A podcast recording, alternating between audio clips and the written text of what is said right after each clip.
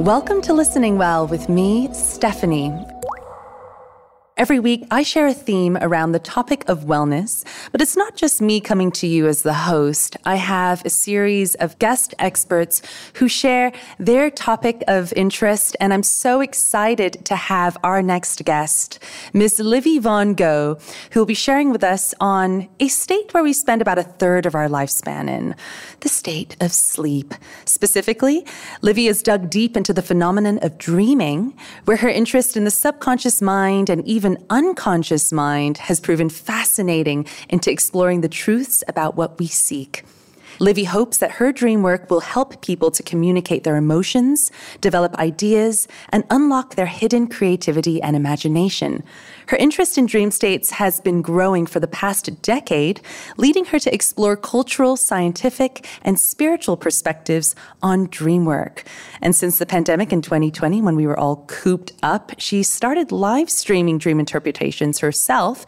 And I've actually had the pleasure of sitting in on one of her workshops, her in person workshops, which was quite an interesting thing to be a part of. I'm so excited to talk to you, Livy. Welcome to the Listening Well podcast. Wow, what an introduction. Thank you, Steph. Um, I'm absolutely flattered. I'm very excited to be on board. Awesome. I mean, you know, dream interpretation, it's such an interesting topic, right? Because you can't really go to school or get a doctorate degree in dream interpretation. And I understand you have two lives, right? You are a digital creative and you also have this thing on the side. So maybe you can tell our listeners what got you started in the first place what got me into dream work was actually quite interesting. I was trying to become a designer, an industrial designer, and I ended up getting really interested in surrealism. It fascinated me how artists like Dali and Frida Kahlo uh, were tapping into that unconscious space to create the works that they have made. And it got me wondering how is it that everybody has the capability to go into this space every night and yet it's being dismissed or we're not using it at all or it's kind of brushed off as woo woo. So I looked into it deeper and actually found so many cultural and scientific insights on that space that is still being explored. It got me obsessed. I started interviewing the artists and designers around me to see if there were any links between what they were dreaming of at night and the works they were producing. And it led me to teaching myself how to interview, document with a camera, how to video edit. And I picked up all these skills and I found myself tirelessly like working at night to create this documentary. And I did that for three months. And I found that more often than not, there were connections between what people were dreaming of and the work that they were creating. Wait, wait, wait. You said documentary. Where can we find this documentary? So and what's it called? Here's the thing. One day, I was editing late at night and my building had a blackout. I lost everything that was on the computer. I couldn't switch it on. I lost everything that was on the hard drive because I, of course, I wanted to back it up. And yeah, it was one of the worst heartbreaks of my life. Like, I thought I, oh my gosh, I stumbled upon this gold mine, and yet now I don't have any proof of it. And so during this heartbreak moment, it kind of dawned on me well, is this profession or this is this obsession going to actually put bread on the table? Or should i use the skills that i've harnessed from doing this and make something of it? So i thought okay you know what? Design is not for me. I'm going to go join a media company. And, and then i joined mtv asia. Oh, so the documentary just like evaporated into air. oh my gosh. So, okay, in the documentary itself, were details on what DreamWorks are or what dream work is, what is dreaming for, or all those details, were they all in the documentary? The documentary was actually just interviewing friends who are designers and artists on what they dreamt and then reenacting them like artistically. That was what the documentary was, essentially, and then linking it to the work that they did. We did that in the workshop, didn't we? So we went around and we talked about what dream that we remembered the ones that we can remember at least. And then we acted it out, right? We, you know, part different people played different roles. So that was a very interesting process that we went through. Why is it that we have to enact it? What's the value in doing that? That's a great question, Steph. And I think the main idea actually came because a lot of the work that I was doing was very one on one. And it was a lot of almost like everybody was in their echo chamber in terms of their dreams. But what I really encourage all dreamers to do is to make the intangible, that which you dream, into the tangible. So, either through recording, whether that's through voice, drawing it out, journaling, telling somebody else. When you take that which was in your subconscious, which is literally intangible space, the dream space, and you transfer it to this waking life, you're constantly creating that bridge. And so that's why I like the act of enacting it out because you're making it almost real. But I don't like to use that term real because that's super, super debatable. What is real? What is reality? What is illusion? So I'll just say that we live in two different states most of the time, and that's the waking state and the dreaming state or the sleeping state. Interesting. And then when you bring that subconscious into the conscious, doesn't that sort of confuse you a little bit? Because then you have to start interpreting it and what does this mean? And then you sort of go down that spiral of questions and what ifs. Don't you do that in your waking life anyway? Oh, this is true. Oftentimes, way too much. But yeah, you know, I mean, why is it that sometimes, you know, I mean, I have the habit of if there's a very interesting dream, I wake up and I write it down. I have a friend who actually writes down every single dream that they wake up with. But why is it that sometimes there is a dream that when I wake up, I can remember it throughout the whole day? Literally, it's like in my mind. It's just burned in there. And then there are other dreams where I wake up and it was super powerful, but 10 minutes later, I'm like, where did, wait, wait, what happened? You're bringing up a lot of interesting things here. So I think, first of all, to answer your question on why some dreams are more stand out than others. So that, okay, I think the best way to answer this is that you have to ask yourself, what is dreaming for? Why do we dream? And there are a multitude of reasons. So I'm just going to list some that I can think of right now, right here. You need to dream to forget. We are inundated with information every day. So if you imagine your brain like a cache, you need to clear some of that history because you're not going to find every single piece of information useful, right? The thing about when you're dreaming is that you're processing so much more information than you are when you are awake. So I'm not going to name any figures or stats, but let's say you have a certain portion of information that you process while you're awake. That's a hundred thousand times more while you're asleep. And that's because your external stimuli, which usually helps you to receive information, that's cut off. You're not seeing so much, hearing so much. All of these senses are cut off because you're asleep. So, what goes on in your brain then is it's constantly filtering out what you don't need it's associating disassociated ideas and it's helping you to combat stress, helping you to improve your memory, it's helping to stimulate different scenarios so that you can predict what will happen in the future or make decisions about what you want to do in your future. I don't know, man. Some of my dreams are really uh, stressful. So, what are the challenges? You say that you talk one on one with people, you run workshops. Are there any challenges that you face when doing this sort of thing? Definitely. Well, for starters, I'm kind of seen as cuckoo or a nutcase by most, and it really depends on the crowd. You have those open minded who are willing to try, they're willing to engage, and they'll ask a lot of questions even though they know nothing about it. And then you have those who sort of see this as a as veering towards spirituality, which it is in many cases. It is there is an element of spirituality when we're talking about the unconscious, when we're talking about a realm that we that is different to what we know in waking life. Of course, there's an element of is that my soul entering a different space? Is there a soul even? So I get it that people find it a bit complex to deal with, and I'm trying my best to sort of explain to them in a way that doesn't intimidate them. It is so much fun to explore your dreams. It is a space where you are able to tap on a resource of imagination, creativity, richness, all within yourself. You already have it. You don't need any tools to even enter it. So, on a one on one session, right, do you have leading questions for the person that's receiving this dream interpretation? And if so, what kind of questions are they? Usually, people come to me with a dream that they already have, that they're worried about, that they need to dissect. They want to know what is going on. So, I will take this dream and sort of dissect it with them by looking at the symbols. What is the location? Who are the people? What were the emotions that were running through them? How do they feel when they wake up? So they help me to identify what are the deeper layers within that dream. And so I always encourage these dreamers to write and journal down their dreams so that they can start to see a narrative that is building, that links their waking life to their dream life. And also, some people come to me with no dreams at all, but they wish to recall. And how do you do something like that? How do you recall a dream? Very good question. Recalling a dream is like a muscle that you have to flex. It's like going to the gym and working on that muscle so that it's strong enough. It's like learning a bicycle.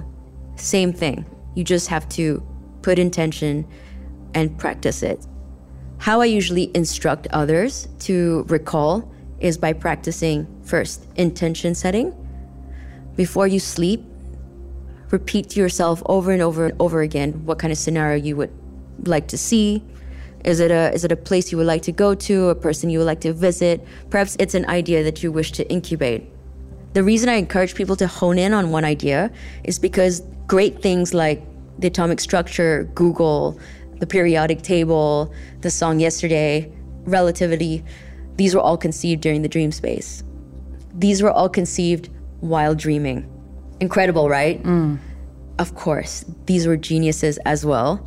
But it just goes to show when you set your mind on an intention and you let that carry through to your dream life, it's a beautiful space to, you know, incubate that idea, develop it. Why? Because you have ultra focus in that space. You're not distracted by your daily life. You're not distracted by external stimuli from what your body can sense. It's a playground. The constructs of space, time, gravity, these are not going to weigh you down. So that's why I encourage this activity. Beautiful, because you often set intentions when you wake up in your day, when you're about to start a yoga practice, when you sit down for meditation. That's often when you set intentions. I don't think I've ever set an intention when I'm about to go to sleep. So that's something I'll try tonight and I'll let you know. So I'm just curious is there like an encyclopedia of dreams and what they mean because I know the common one about something like losing your teeth and I often have dreams of snakes. Some you know some scary some just weird running away from something or falling off a cliff. Those are some of sort of my um, recurring dreams. Obviously they're all very dark. Sometimes i have nice dreams too i promise. But you know is there like a book on what these mean? And if so I mean, how credible is that? Like, where do they get those definitions or those meanings? Okay, I'm not going to tell you that there's a book. There is no one size fits all interpretation guide for your dreams. There really isn't. Interpreting your dreams depends on where you're from, your culture, your influences, the people you surround yourself with, the kind of information you absorb on a daily basis, whether that's self sought or whether that's given to you. So to tell you there is a one size fits all guide, that's really wrong of me. And I don't think anyone should tell you that either.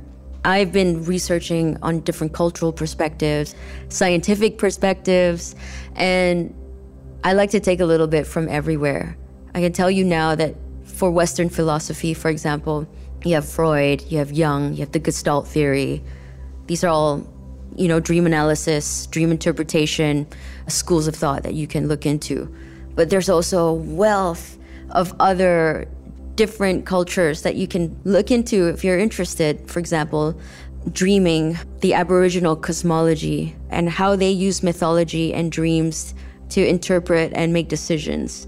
You have, for example, the Achuar tribe in South America who have a ceremony that they conduct before dawn every day to use dreams to decide the direction for the tribe. You have, you know, Hinduism, Buddhism, all these different schools of thought for dream interpretation and analysis. So I think look at yourself like an onion, and dream interpretation is literally peeling the layers of that onion so that you can get to the core of what the dream is really about. But that takes looking at your life and what influences you. Yeah. Mm. So I can't go to Dr. Google and just find out snake was attacking me. What does this mean? Does this mean I'm going to have a bad day? It doesn't go that far. Well, you can get a basic answer or you can come to me. Uh, and where can we find you, Livy, when it comes to this dream interpretation? Do you hold workshops, one on ones? Right now, you can find me on Instagram. My website is under construction, but you can find me on Instagram. You can contact me there. I hold workshops. The events are always ever changing, which is great because I love spreading my knowledge to like a myriad of people. And I'm always open to hear everybody's feedback and opinion on what I do. It helps me develop my work and really adds richness to the way I interpret because getting to know more people and more dreams gives me a very 360 degree knowledge on on culture and how people dream and why they dream of the dreams that they do. So what's next for you then? Are you going to just be a dream specialist? Is there somewhere that you can go to become a sort of PhD in dream interpretation? How do you wish to explore this field further moving forward?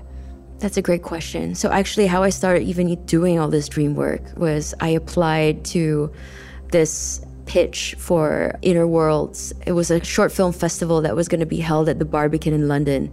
I thought, great, I can finally express this passion of mine by putting on a video. And they, of course, they rejected me, which is fine. But that spurred me on to think, you know what? I'll just take it live stream. And from there, I think it made me realize like there are usually linear ways of approaching an academic subject, but I don't think this is it. For me, I've been, as I said, researching into culture, but also scientific perspectives and even reading up documents by the CIA on how dreaming can be used as a way to transfer covert messages. So it's so expansive. Dreaming is important to me because the unconscious mind, I feel, is sacred. And I think the unconscious mind is what binds us all. And now we're seeing even advertisers explore this space to advertise in the unconscious space, which is kind of worrying to me. It really is. so I think how I would go about deepening my knowledge is by seeking out the cultures that I have been researching on for the past decade. And now I'm finally at a point where I can actually go and visit them and study with them and sit with them to see can we tap on ancient wisdom to help develop and progress our new generation, to help protect what is sacred to us as humans.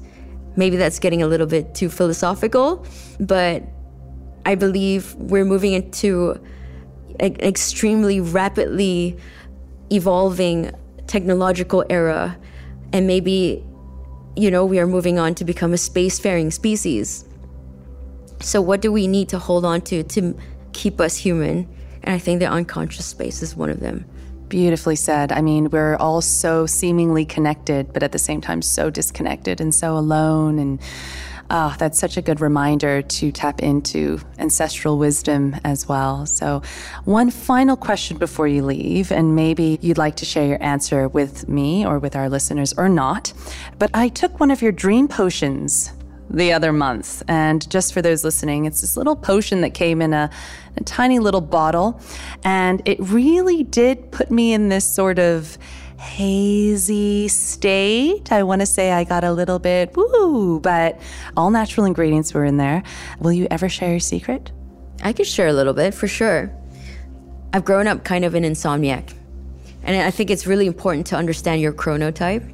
So, your chronotype dictates what your natural circadian rhythm is and how your energy is distributed in a day, whether that's when is the best time to sleep versus when is the best time for you to work. So understanding what your natural chronotype is is very important. And I know mine, I'm I'm a night owl. I function really well from 10 p.m. to 2 a.m. And some of my best ideas come during that time. So how do you function in a society where that's not the schedule for everyone, you know? So I started turning to plant medicine to see if I can sort of hack my biological system. And I currently use adaptogens in my sleep potions, as you call them. Sleep potions. Sleep potions. They're so good. They're also very delicious. I was shocked with the impact it had on me. Amazing. I mean, I'm really glad to hear that because it took a lot of tinkering. Uh, you know, in my mad scientist lab at home, I was playing with a lot of different plants from all over the world. And I'll tell you what's in it that's really effective, and it's ashwagandha. So, ashwagandha is an adaptogen. It's mainly known to be an energy giver, but what people might not know is that it listens to your body to balance your energy levels. If you're too stressed, it helps you come back to a relaxed state.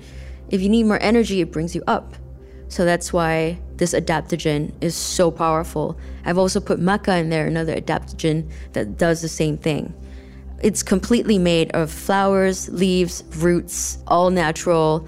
And I've been getting requests from overseas, and I have to figure out soon how to transport that because mainly I was making it for friends and people I cared about or people that came to my one on one. I didn't think of even stretching it further than that. But I realized in order to dream, you need to have good sleep. You need to sleep well. And so taking care of your sleep hygiene is also something I touch on, whether that's eating the right kind of foods, setting your environment right so that it's, it's conducive for a good sleep, engaging all your senses so that your body is brought to a relaxed mood that includes listening to certain frequencies, sound frequencies. Like binaural beats. Binaural or, beats, right. 432 hertz, for mm. example, brings your body to a state of deep relaxation. Yeah, and for example, you know, four to seven hertz is really good for stimulating your theta waves. So your theta waves are the brain waves that you get as you're coming out of deep sleep and going to REM. And that's when your dreams are in superpower mode. So amazing. Yeah. So we can learn all about this with our one-on-one session with you if you have it, and plus you will have the amazing fortune to receive one of those dream elixirs. Love it. I do put ashwagandha and maca root in my smoothies every morning. So if anything, I think it's to uplift my energy, but sometimes maybe it would be to sort of moderate it, correct? Amazing, Livy. Well, thank you so much for being on the Listening Well podcast. For any contact details, I've put them all in the show notes. Please reach out to Livy for any questions around the topic of dream interpretation. Thank you for listening, and we'll see you next time. Thank you for having me, Steph.